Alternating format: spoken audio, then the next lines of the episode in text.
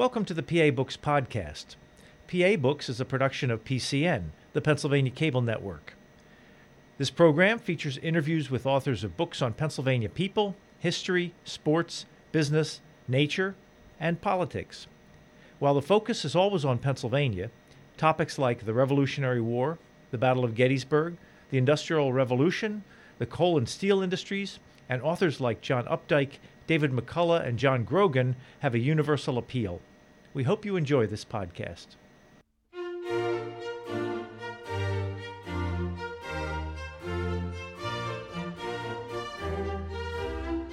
This week on PA Books, the author of Seeking the Greatest Good, Char Miller.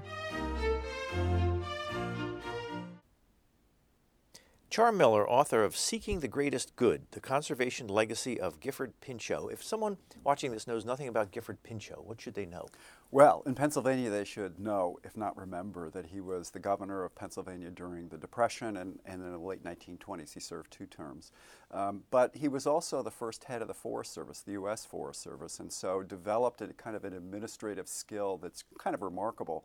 So he established a national agency, he ran a state, um, and he was tremendously ambitious um, and wanted to be president and never quite got there. Why is he still remembered today? I think he's remembered for two things. One of which, within this state, uh, people still talk about the Gifford Pinchot roads that he laid out in the 1930s. Um, and in nationally, the conversation about the U.S. Forest Service and the national forests and how we manage large blocks of federally owned land, um, he's still central to that discussion. Why is that notable the Forest Service and he started it, and why was it needed at the time he started it? Well, it's, a, it's an, that's a great question because it, it frames the issue around what the federal government thought it should be doing with federally owned properties around the states and the old territories and now states in the West. And the central question that Pinchot asked was what kind of land management do we want to do? What are we going to leave as a legacy to succeeding generations. And the sense that he had was that if we regulated this timber and these coal mines and the like, we would be able to use these natural resources across time, which we're still benefiting from. So I think part of what he had imagined, I mean, he really imagined the world we live in, which is pretty powerful, which is why we remember the fact that he imagined that world he was unusual for his time in that. Uh, I think he was. Uh, I mean, there were people like him: John Muir, Teddy Roosevelt, um, Jane Addams, for those who were interested in urban reform issues, with whom he was a close friend. I mean, there were some really powerful figures back in that day. But for those of us in the environmental field, Pinchot and Muir and Roosevelt are really central to the discussions we still have. When he started the uh, U.S. Forest Service, what what was its mission?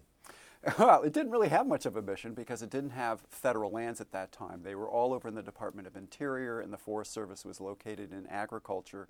So he worked for seven years to maneuver those properties into the Department of Agriculture. He could have walked across the street, but the whole goal was to get them in ag.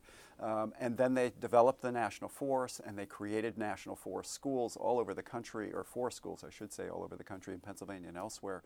Um, and so they created a whole new profession. They created a whole new social type called rangers. They created a knowledge about forestry and, and, and hydro, hydro, hydrology. Um, all sorts of new disciplines came out as a result of this decision that we would manage force in ways that we had never done it before. What was being done up to that point? Up until that point, it was cut and run go in, level it, take it out, run away. And actually, Pinchot had experience with that through his own family.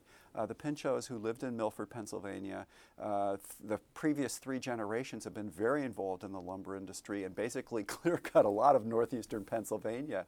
And when Gifford turned 21, the family opened up their new house called Grey Towers, now a federally owned uh, site in Milford, and they gave him a book. It was a book by George Perkins Marsh called Man and Nature Earth as Modified by Human Action.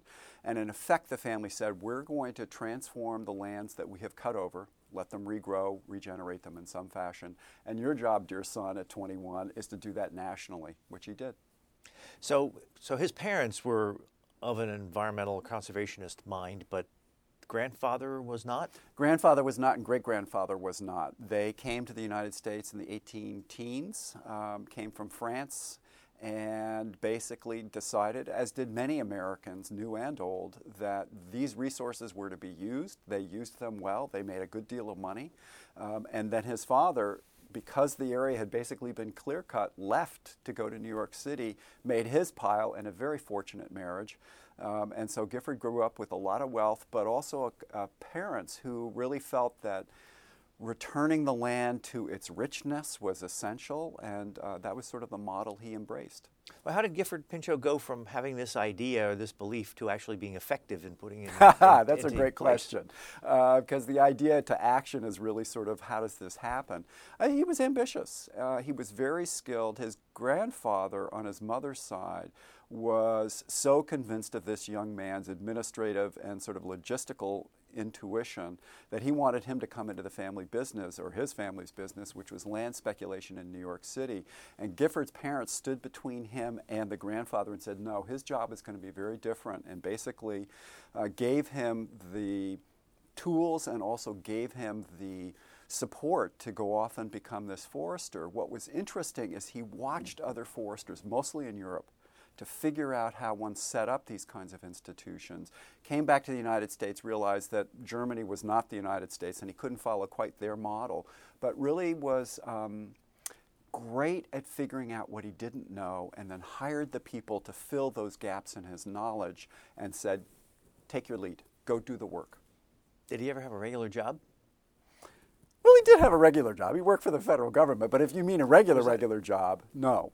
Um, I mean, he was from 1898 until 1910 the U.S. forester, um, and then after that point went into politics. But, but you know, he, he demonstrated some real executive skills while he was that. One of which is, again, this whole notion that when you don't know something, go hire the people who need to know it, and they'll do the work for you. How did he get to know Theodore Roosevelt? It's not clear. Uh, they moved in the same social circles in New York City, so my guess is they understood who they were in relationship to one another, but there's a wonderful story in which they first met, or what we think might have been the first meeting, when TR was the governor of New York State, and Gifford was on his way up to climb up into the Adirondacks in the middle of winter. He was that crazy. Um, comes across to Albany, takes the train up to Albany, got off the train, walked up to the governor's mansion, and watched Teddy and his kids playing. Teddy is on holding sheets, and his kids are climbing down these sheets to the ground floor. Pinchot thought, this is my kind of playful man. So they met and they had these wonderful conversations. Roosevelt asked him to spend the night. They spent the night. And then, because these are two manly guys, they had to demonstrate their manliness to one another. And so Pinchot proposed they box. Now, keep in mind, Pinchot was over six feet tall. He had a very long arm span and uh, knocked the president or future president on his pins, as he liked to say. And Roosevelt countered because he was stocky and said, Well, let's wrestle. And immediately pinned Pinchot, and they became this very close bond of friendship um, that then carried on when Teddy became president. You have a quote on your front cover of uh, Roosevelt saying that, let's see, let me read it. I, I believe it, but just to say that among uh, the many public officials who, under my administration, rendered literally invaluable service to the people of the United States, he on the whole stood first. Yes. Yeah, it's a great quote. Yeah, well, uh, yeah. and, and, and because of Roosevelt's own administrative skills and executive capacity, and as we know, really very powerful role in conservation in the United States, that's actually a quote that's worth repeating uh, because he saw in Roosevelt not just a like minded soul, but someone who also felt that um, if the law didn't quite say that you shouldn't do something, that meant that you could do it. And Roosevelt was very good, as was Pinchot, at sort of pushing the envelope to make sure that we got national forests and over time, under Roosevelt's aegis, uh, national parks, national refuges, and the like. They were really kind of a dynamic duo. Was a lot of federally owned land clear cut when Pinchot took that? Yeah, job? they did, and that's one of the things that he and his men did. There was federal property, and the question is, how big is it? We don't know. How, how rich is it? We didn't know. How, how are we going to manage it? And they didn't know that either. And so these first sort of seven to 10 years was really playful. They were really trying to figure out what was going on. So a lot of it was clear cut, a lot of it was over mined, some of it was over grazed, and a lot of it had burned. And so basically, the federal government's first job over the first 50 years of the Forest Service was regenerate the land that they had received uh, in the early part of the 20th century. Was a lot of Pennsylvania clear cut at that point? Oh my God, yes. Um, and actually, what's interesting is when Pinchot got into office in the 1920s, as the first term as governor, he recognized immediately that what his grandparents and other grandparents across the state had done was basically turn Penn's Woods into uh, devastated cutover landscape, and that part of his job was to reforest that ground, which became even more important in the 1930s when he before there was a civilian conservation corps, basically invented that idea in Pennsylvania. And then Roosevelt, who was next door as governor, Franklin Roosevelt was next door as governor of Pennsylvania at, in New York State, looked over the border and said, I want to know what you're doing, and basically asked Pinchot to give him a white paper, which Pinchot drafted at his home in Milford, handed it off to Roosevelt, and that became a civilian conservation corps. So as you drive across Pennsylvania today and you see all the hills and mountains covered with trees, they were bare? They were bare, partly because of cutover and partly because of agriculture. And as people retreated, especially from the northern arc of con- uh, counties into Philadelphia and Pittsburgh and other places, the land naturally regenerated, but it was also artificially regenerated. I mean, they were planting a lot of trees. And the Gifford Pinchot State Park, for example, just south of Harrisburg, uh, was one of these agricultural areas that was then regenerated over time. Well, since Pinchot was so early in this process, how did he persuade people to, to invest the money in it needed to, say, replant Pennsylvania? Yeah, it's a great question. And I think part of it lies in his own charisma. He was a very charismatic figure, and when he walked into a room, he really controlled the room. Um, and I think he just convinced people that this was a really good idea. I think he had the science on his side, but you also have that kind of um, almost zealotry in a sense, a, a preacher uh, who walks in and really compels people in a way that was powerful. Um, and when he was governor of the state, like when he had been chief of the Forest Service, he, his central mission was really to be at the bully pulpit, convincing people as best he could to sort of follow the scientific principles which he knew to be true. I want to ask you about his wife because yes.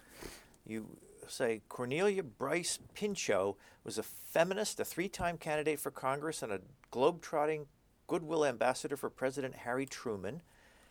And you also say she was a staunch suffragette and children's and workers' rights advocate, and Roosevelt was convinced she had one of the keenest political minds in the United States. Yes. Sounds like there should be a book about her. There should be a book about her, and I'm, I'm toying with that possibility because she is one of these. Um, like her husband, entirely charismatic, even more dramatic than he. She had red hair, but she didn't think it was red enough, so she dyed it even a richer red.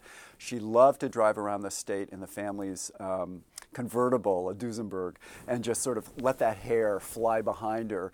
But she was also really shrewd. And Teddy Roosevelt, when he made that claim, was talking about her when she was in her early 30s, uh, when she was working on his campaign in 1912, which is where she and Gifford met. The Bull Moose Party. The, the Bull Moose Party. And though that was not successful, out of it came this relationship that I think rivals anything that we've seen Franklin and Eleanor, Bill and Hillary. Uh, back in the day, it was Gifford and his wife Cornelia, and they were really a stunning couple for the state of Pennsylvania. And there's a photograph in there of, of um, Cornelia walking with um, miners um, and garment workers. I mean, she put herself deliberately in picket lines so that, as she said, the goon squads from the industries couldn't come and take out the, the strikers. So, and there's also a New York cartoon, a New Yorker cartoon, in which a guy is pulling across the drapes and looks out and he says, Thank God I'm wearing my tuxedo because Mrs. Pinchot was here. Uh, so she was a very powerful figure. How famous was she? Quite famous. Um, she was maybe not as famous as she might have thought she was, uh, but she was a recognizable sort in the 20s, 30s, and 40s. Um, and so much so that Harry Truman, when he came into office, used her as a goodwill ambassador for the United States in the post World War period. And she traveled all over the world after her husband's death, working for Truman, trying to be an eyes on the ground to let him know what was happening in the Middle East, in Asia, and other places. We should probably talk about the book that, that uh, you just uh, released, Seeking the Greatest Good. Uh, what approach do you take with this book? Well, what's interesting to me is that it is a it builds off of my previous biography of Gifford Pinchot. It's really about the last 50 years or so, the mid to late 20th century, looking to the present, looking at Pinchot's legacy through the eyes of a series of organizations. The family house itself, Grey Towers, which was donated to the federal government in 1963, and Jack Kennedy came as president to dedicate it in September of 63, two months before his own assassination.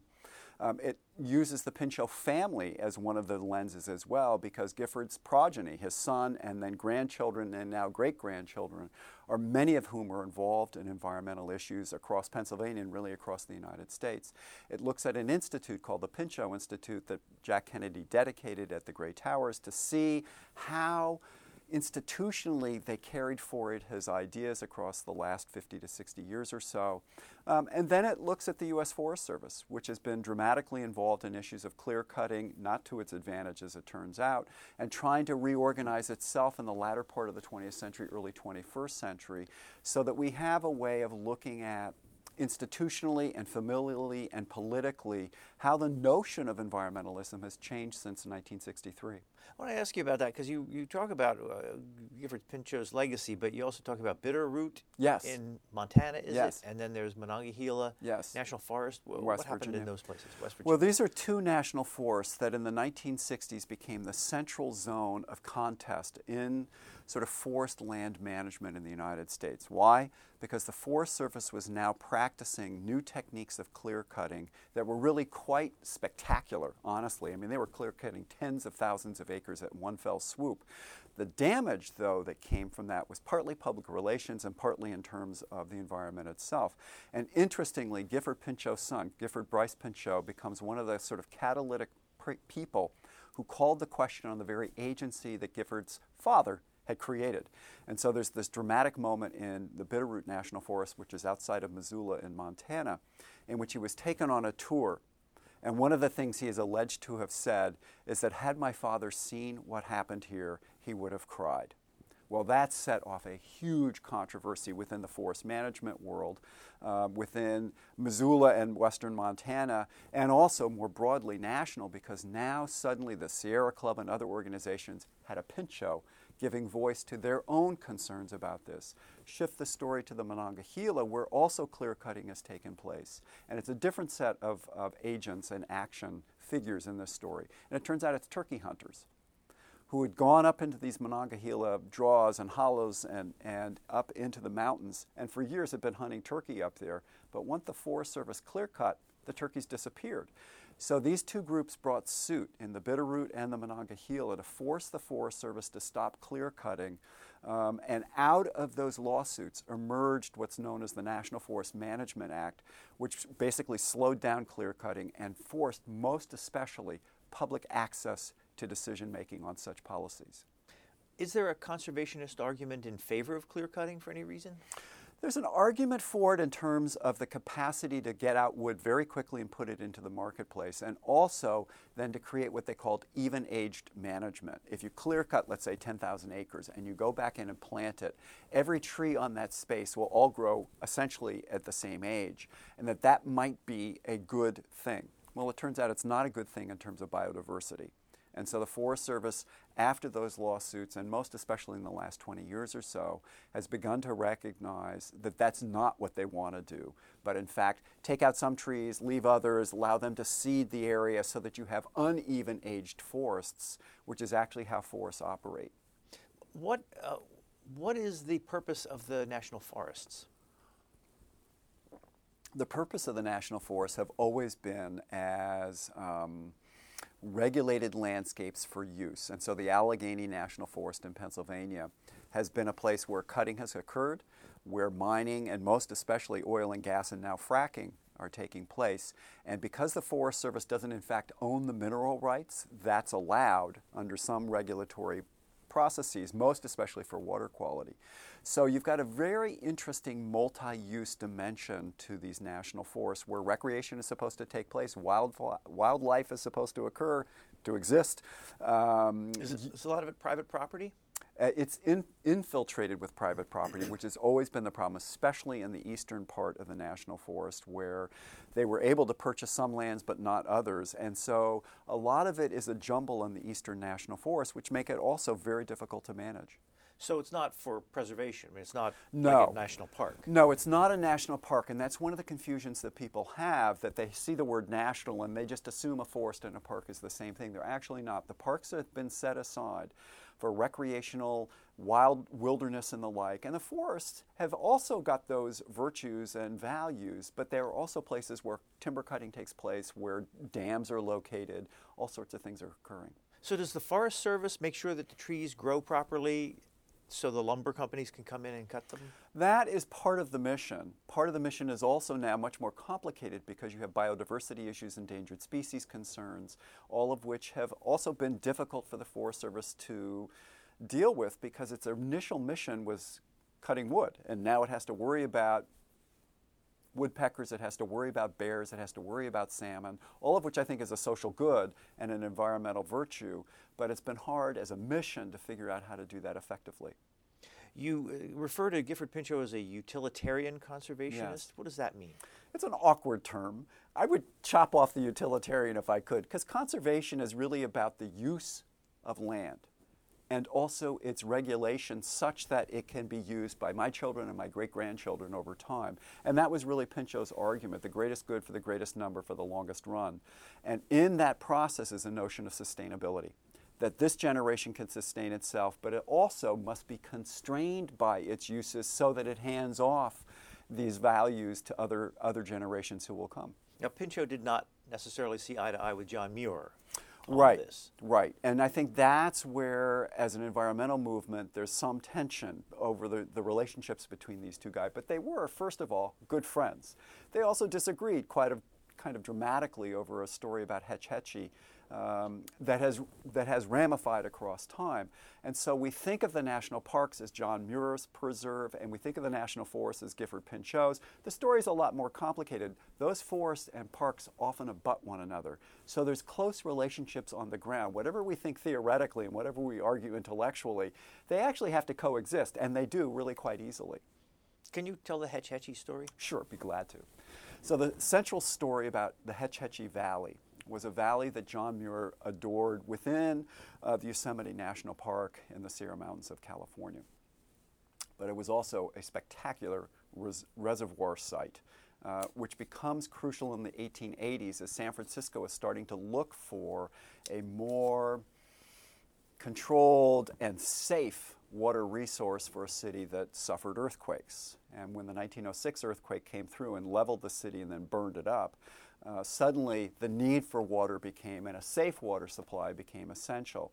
Pinchot was about to leave the Forest Service uh, to be fired by William Howard Taft, but, but part of what Pinchot was interested in was making sure that utility in this sense was served. And so he will argue with the Secretary of Interior that he should allow this reservoir to exist.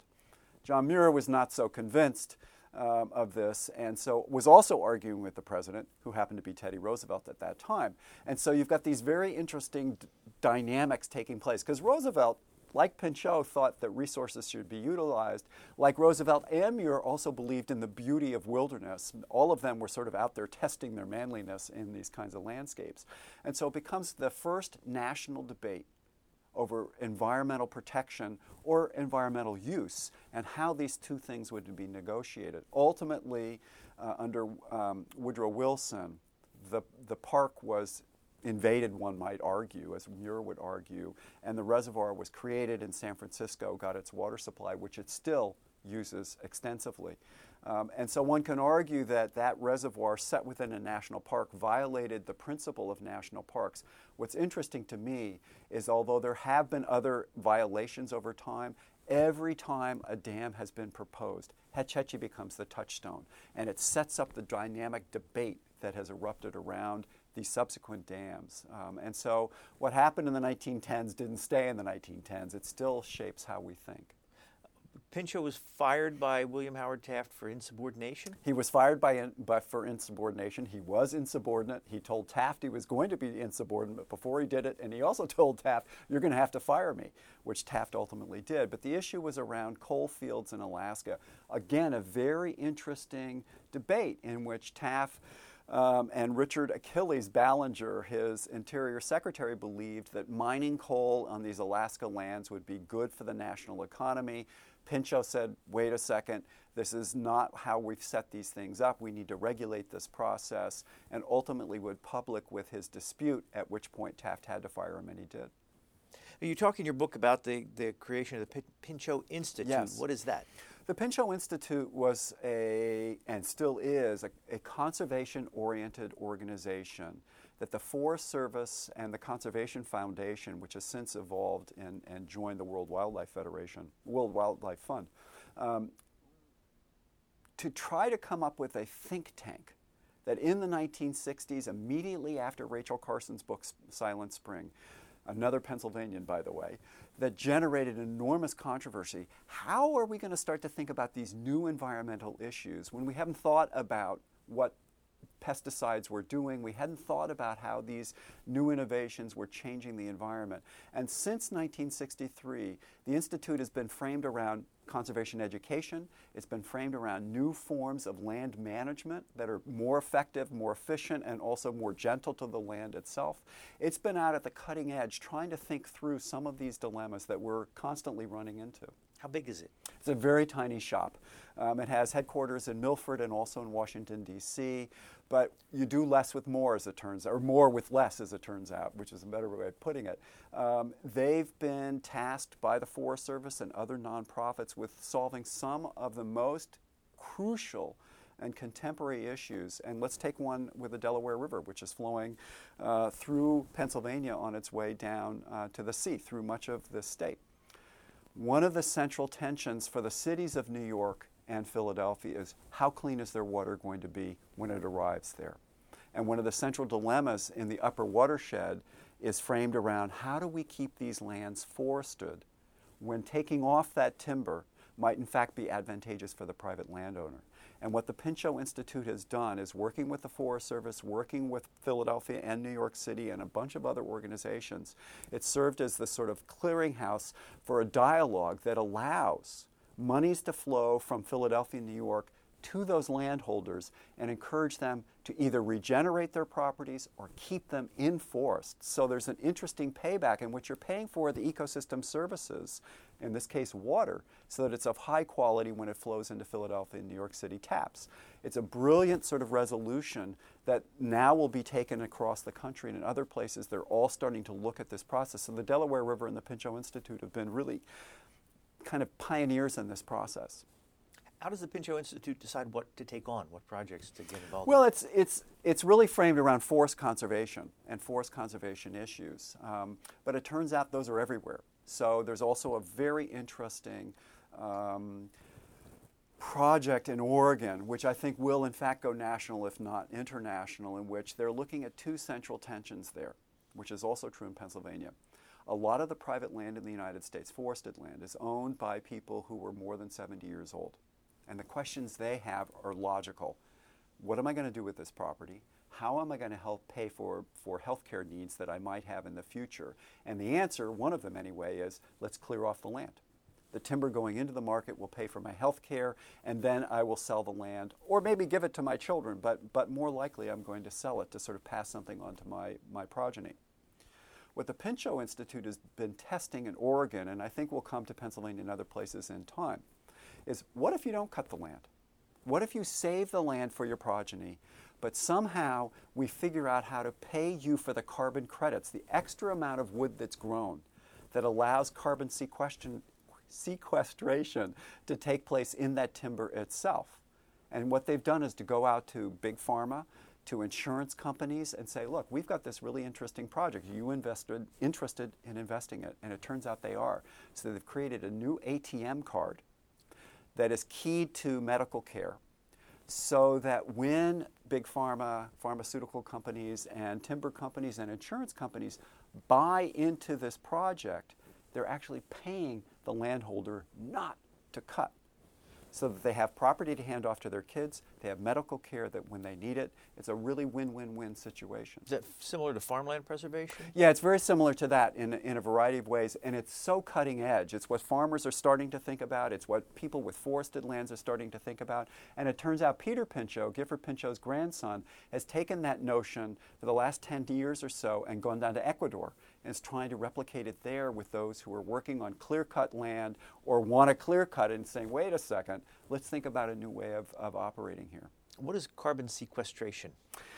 It's a complicated term, but it's actually fairly simple if I can convey it simply. So the issue is trees grow, and in that growth, they are storing carbon.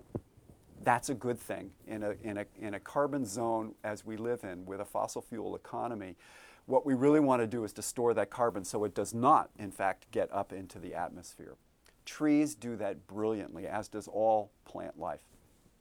So, are you growing trees and can you grow more of them? Or within those trees, do you let the older ones grow longer as opposed to cutting them? And that's a big debate within the forestry business, but it turns out that if you can sequester carbon, you can actually take a good deal of the tonnage out of the air. And if you do that, trees are a positive good. We've always known them aesthetically to be good. We know the lumber is good, but it turns out their very growth matters ecologically and also in the sense of sequestration. Is it just a drop in the bucket compared to the amount of carbon in the atmosphere? Actually, it's not a drop in the bucket because there's a lot of forests. And that's true for in North America, but it's even more true in places like Russia, in Africa, in the temperate and non-temperate zones. And so part of the international ambition among those who think the trees matter is to get this growth going. And if you can figure out a way to pay people not to cut, you're actually going to help the planet. You are a professor of environmental analysis? I am. What does that mean? Who knows? um, the, the, the program I'm in, the environmental analysis program, is designed to teach undergraduates across the disciplines, so sciences, social sciences, and the humanities, how to think analytically about environmental issues. And so all of our students have to take courses from all of those areas. And what it means I get to do as an historian is to teach them about the way in which people have done this in the past and whether it worked or didn't, um, and allow them, give them some of the tools to think historically about the present day problems, which is what this book is also trying to do. Um, Seeking the Greatest Good has a subtext, which is my students come to me constantly and say, look, you guys are really good at scaring us. You're really good at giving us the depressing news. Tell us what people are doing that's been successful. And so the book is really trying to show them over the last 50 years. There have been failures, and I show some of that, but here are some of the successful ventures. And I use the Delaware River Valley as one of those examples in which human beings are active agents in their own salvation, in a sense. And that's really important. And it's not just important for 18 year olds, it's actually important for all of us because the news is pretty grim.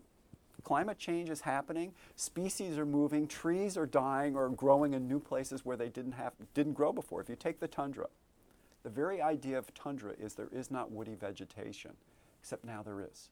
And that means these landscapes have changed. Farmers in the northern part of North Dakota now have three week longer growing seasons. And I'm sure that's true in Pennsylvania and elsewhere. So we know the climate is shifting. What we want to know is if in that shift, there's a role for human beings to mitigate and adapt to it. And the book is really trying to say there is, but we have to be very conscientious about so doing. How do you figure out whether global climate change is, is human affected or not, or any of these efforts that are made to plant trees or, right. or take other things will have any effect? Well, those are two different questions. So let me start with the climate change issue. And we know it because of the spike in carbon in the atmosphere and the growing spike in methane, which is even more, more concerning. Um, and the spike is massive and it is swift. And so, one of the things that geologists, and I hang around with a lot of them, and it's not a good idea because they're really depressing. One of the things that they've discovered through coring of soils and ice and, and other things is that you can really dramatically demonstrate how quickly this transformation has happened. You can, and you can date it back to the mid 19th century when Pennsylvania, the great industrial state, starts pulling out coal at an enormous rate, and trees are dropping, and all sorts of things are happening in this economy. So we know where it starts, and we know what the, the trajectory looks like.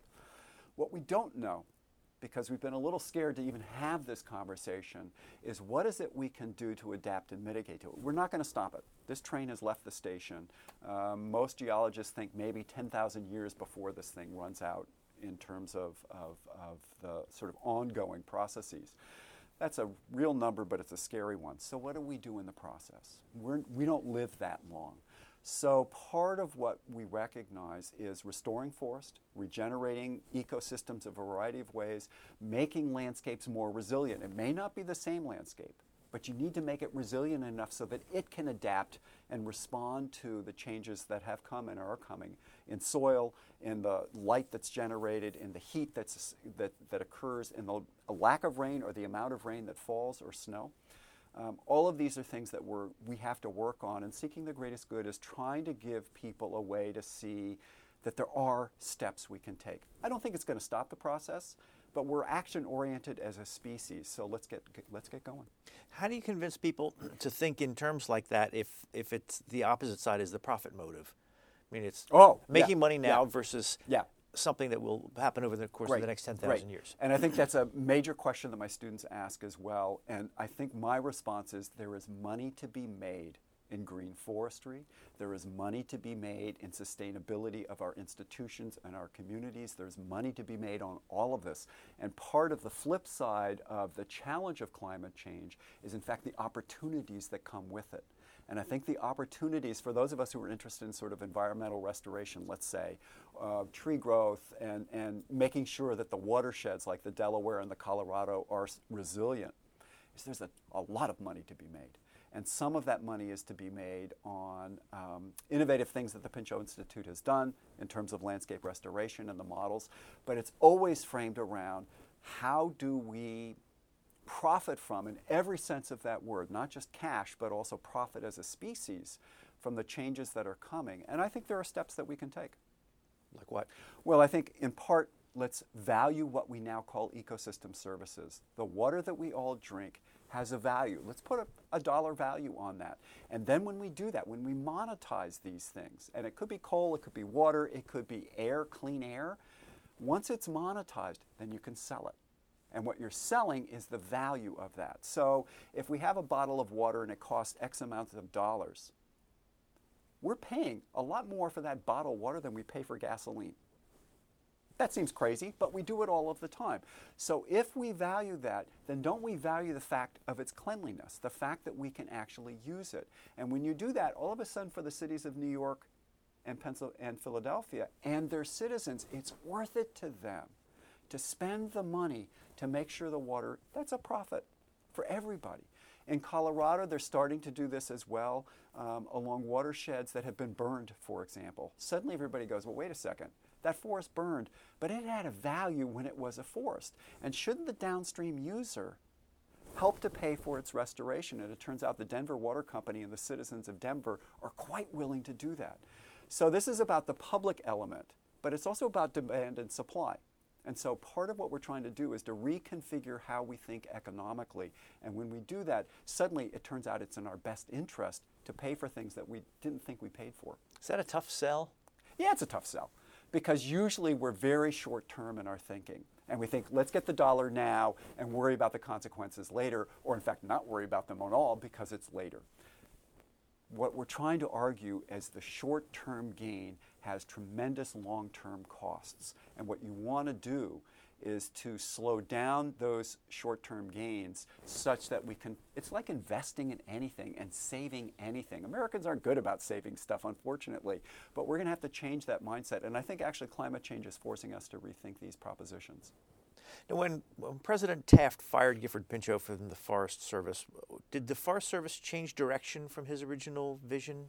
It would change in time, but it was not immediate because they were shell shocked actually when the big chief left. Uh, and it took them 10 years to basically restabilize themselves. But beginning in the 1920s, running up through the 1930s, and then beyond that, even as they were regenerating property, they were also becoming a bit more conservative and thinking out that the sort of industrial model of forestry was more to their liking. Um, and when that really struck home in the 50s and 60s is when clear cutting became the central issue. And so I think Gifford Bryce Pinchot, Gifford's son, was not wrong when he called out the agency in the 1960s and said, My father would have been very disappointed in what you've done. Since then, it started to turn the ship around and is much more interested in biodiversity, for example, and restoration and this whole notion of ecological resilience.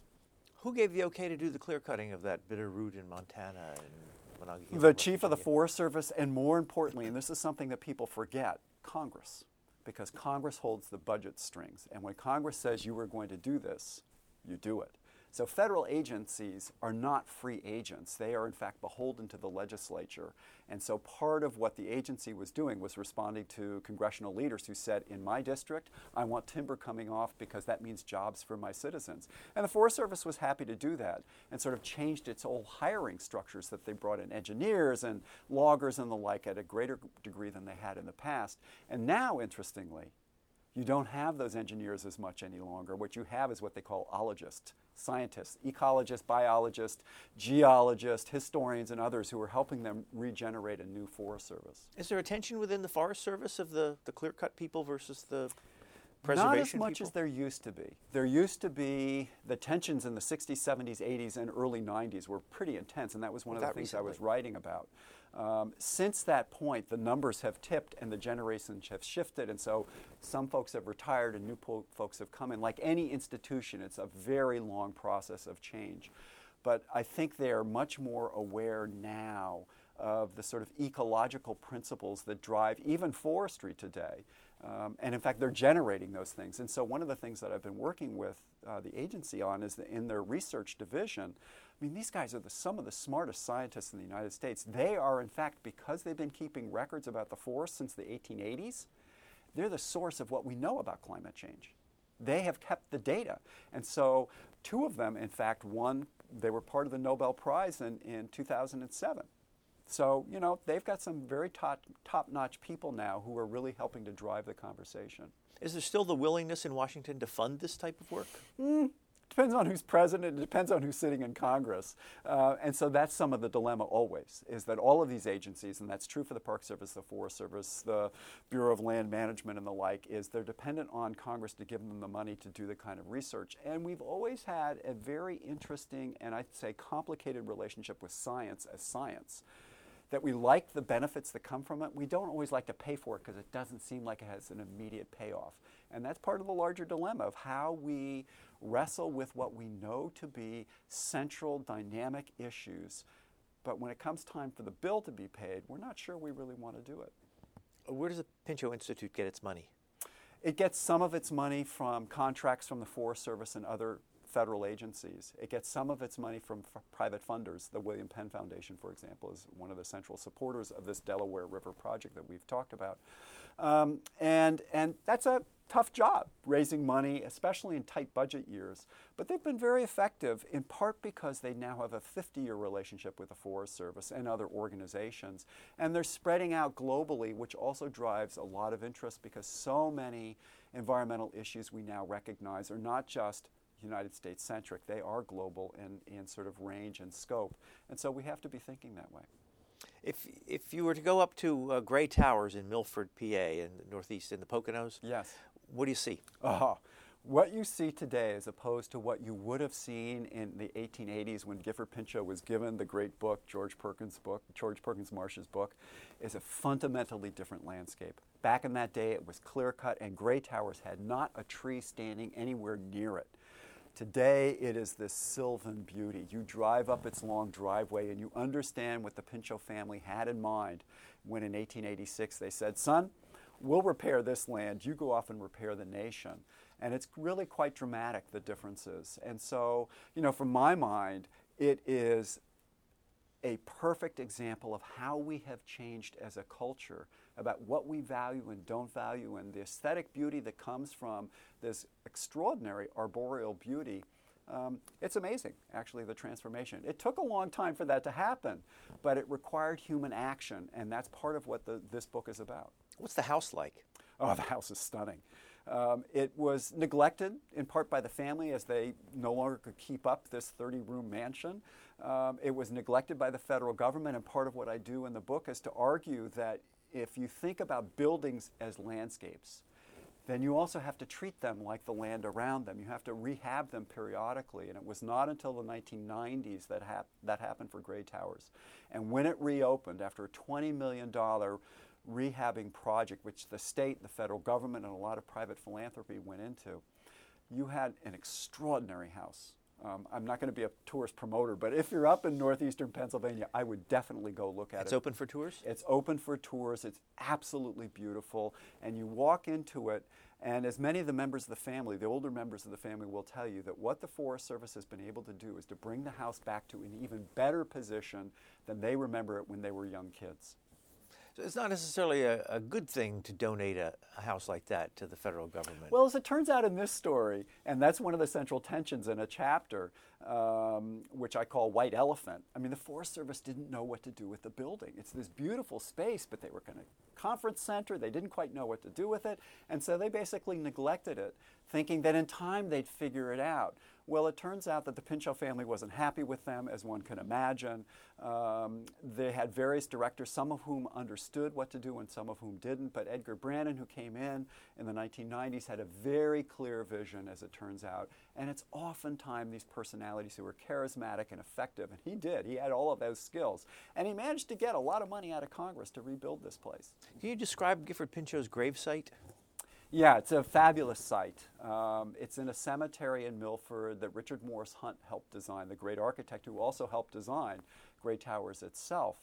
And one of the stories I tell in there, and actually the book basically opens up on this in this story, is that 15 years after Gifford died in 1961, a series of four, a group of foresters came to Milford to sort of honor him, pay homage to Gifford Pinchot. And they went up to the cemetery in Milford and they didn't get it. They were looking at it, it was kind of scraggly and overgrown, and they couldn't figure out why in his will Pinchot said, Leave it alone. I'm going to plant some trees here and we'll let them grow, but don't touch it. Don't manicure it, don't cut it, don't mow it, don't do anything.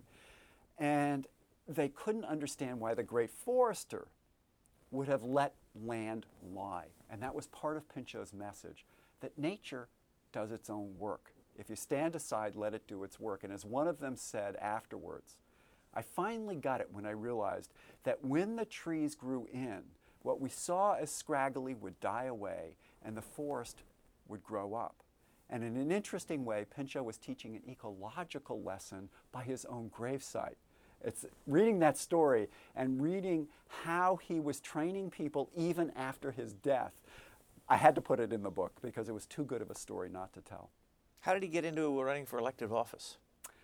Well, Gifford Pinchot's parents raised him to be highly ambitious, and they sort of diverted him into public service in a non elective capacity.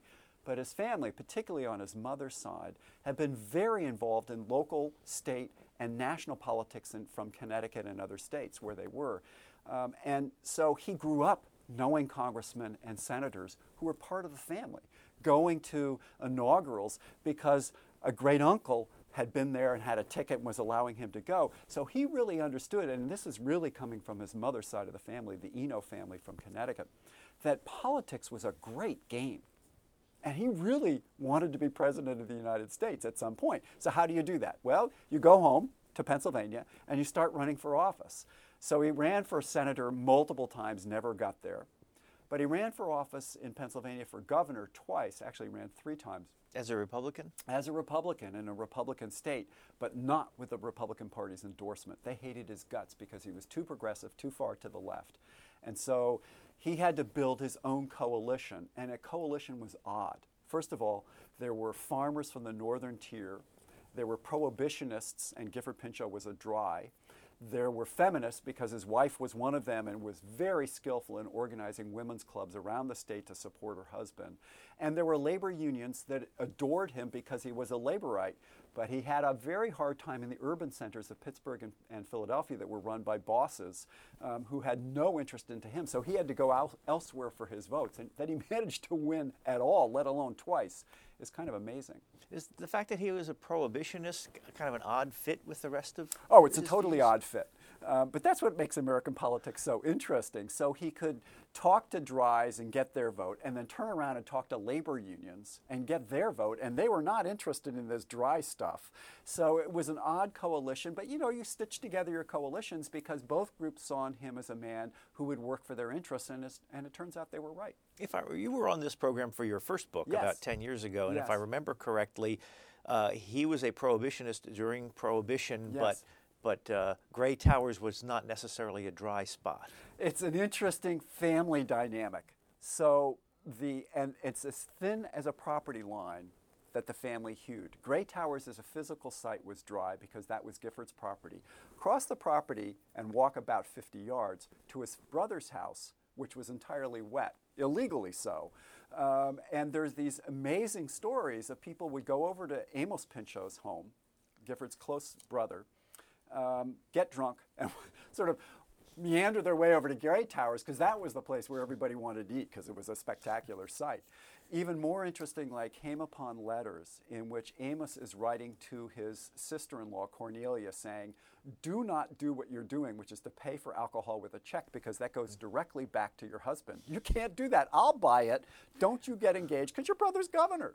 So the, everybody in the town, I think, understood that this was going on. And often when Cornelia ran for office, the question of the dryness of Grey Towers became a charge against her. And she, although she ran for Congress three times and never got in, one of the reasons, suspected reasons, is that everybody understood that there was something not quite consistent with her policies um, and her advocacy of alcoholism or her lack of uh, support for prohibition. Was was Gifford Pinchot onto all this? Yes. yeah, he oh, knew what he- was going on, um, but he couldn't stop his brother. Um, and you know, it's awkward. You're running on a dry platform, and yet your brother is serving alcohol about 50 yards from your house entirely illegally. Now, you, you said that uh, Gifford Pinchot grew up with political people all around, and, and yet you say in here he had a fundamental distrust of the big and powerful. Yes. And this is one of the puzzling things about his life that he grew up in a family of enormous wealth. His grandfather, Richard Amos Eno, was basically the Donald Trump of the 19th century. He invented Broadway. He created all of that part of New York and sold it off and made a ton of money. So he grew up with a lot of cash, the family did.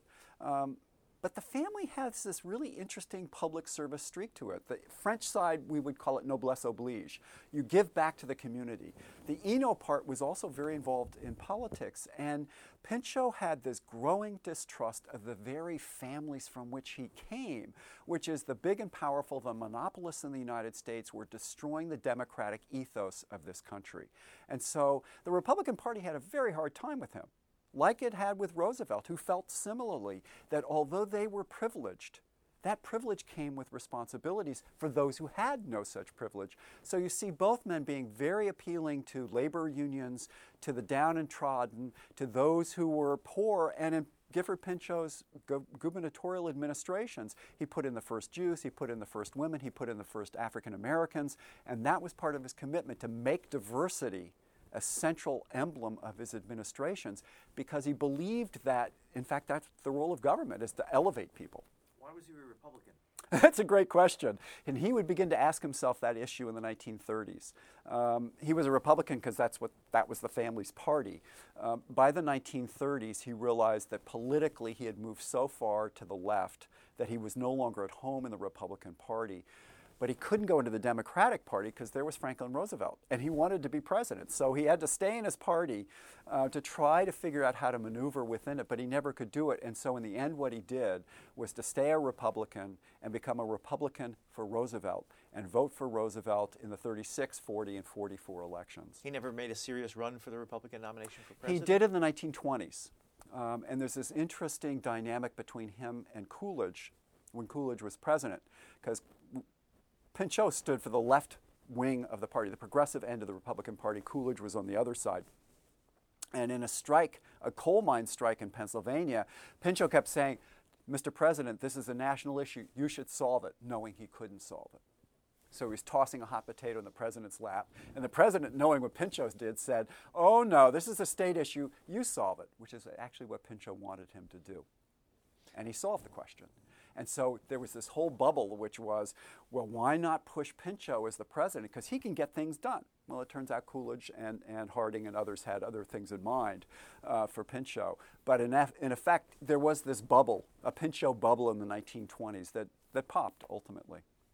You mentioned the, the concept of noblesse oblige, Yes. and you say in here, and this is in the is it in the 90s? I think um, uh, Neil Sampson of the American Forestry Association said, uh, "Certainly, we are all stirred by Gifford Pinchot's legacy, but we must remember that Pinchot's day is long gone." As is the time when we can emulate his methods. His was the day when elites provided leadership. Yes. I think that's a bit over the top, and I understood the, the context in which this particular uh, comment was made at Grey Towers, by the way. So he was rattling the cage, even Sampson was, even as he was sitting there. But it was said in the 1980s, and it was an argument from more conservative forces who argued that that sort of top-down elitism would not work because new Reaganism meant that the bottom was important. Pinchot believed the same thing, as it turns out. And the very agency that he created, the Forest Service, uh, which has become much more Washington centric over time, was never supposed to be that way. Pinchot actually decentralized the agency when he created it so that its power and resources would actually be in the field, not in the Washington office. Um, it's changed a bit.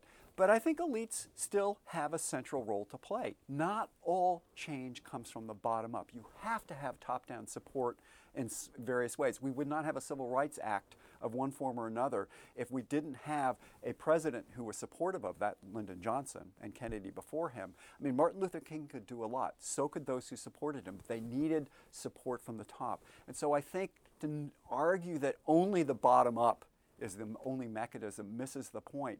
The dilemma for us is that we don't have a lot of Republicans like Gifford Pinchot any longer who believe in environmental issues, who believe in the power of government to govern and to manage our resources well. And that's a dilemma for us as a people. What would Gifford Pinchot think of the environmental movement and, and the Forest Service in America today? I think part of what he would recognize uh, with the Pinchot Institute, with Grey Towers, is that a lot of his legacy is still alive. Even though it's changed a bit, it's evolved. He was the person before he died who said, I'm, I'm about to die. I'm about to pass off of the scene, and conservation as a concept must evolve over time. So, the evolution I think he would be quite comfortable with because I think he predicted that it must change and would change relative to the kinds of things that have happened. But I also think he would be disappointed in that with the environmental movement at times, there is a kind of theoretical position that puts itself in opposition to social justice issues and needs. That it's not always concerned about the poor, it's not always concerned about the dispossessed, it's much more concerned, or it appears to be, with wilderness and animals, all of which are good things. But if you don't remember that there is a social justice part to this kind of conservation, then you're missing what Pinchot thought was absolutely essential. That, that sort of green politics must come with, an, with a justice element, that we have to live in a society that's more habitable, more just, and more sustainable. All of those things have to, have, have to happen simultaneously. Uh, do you have any more books in the works?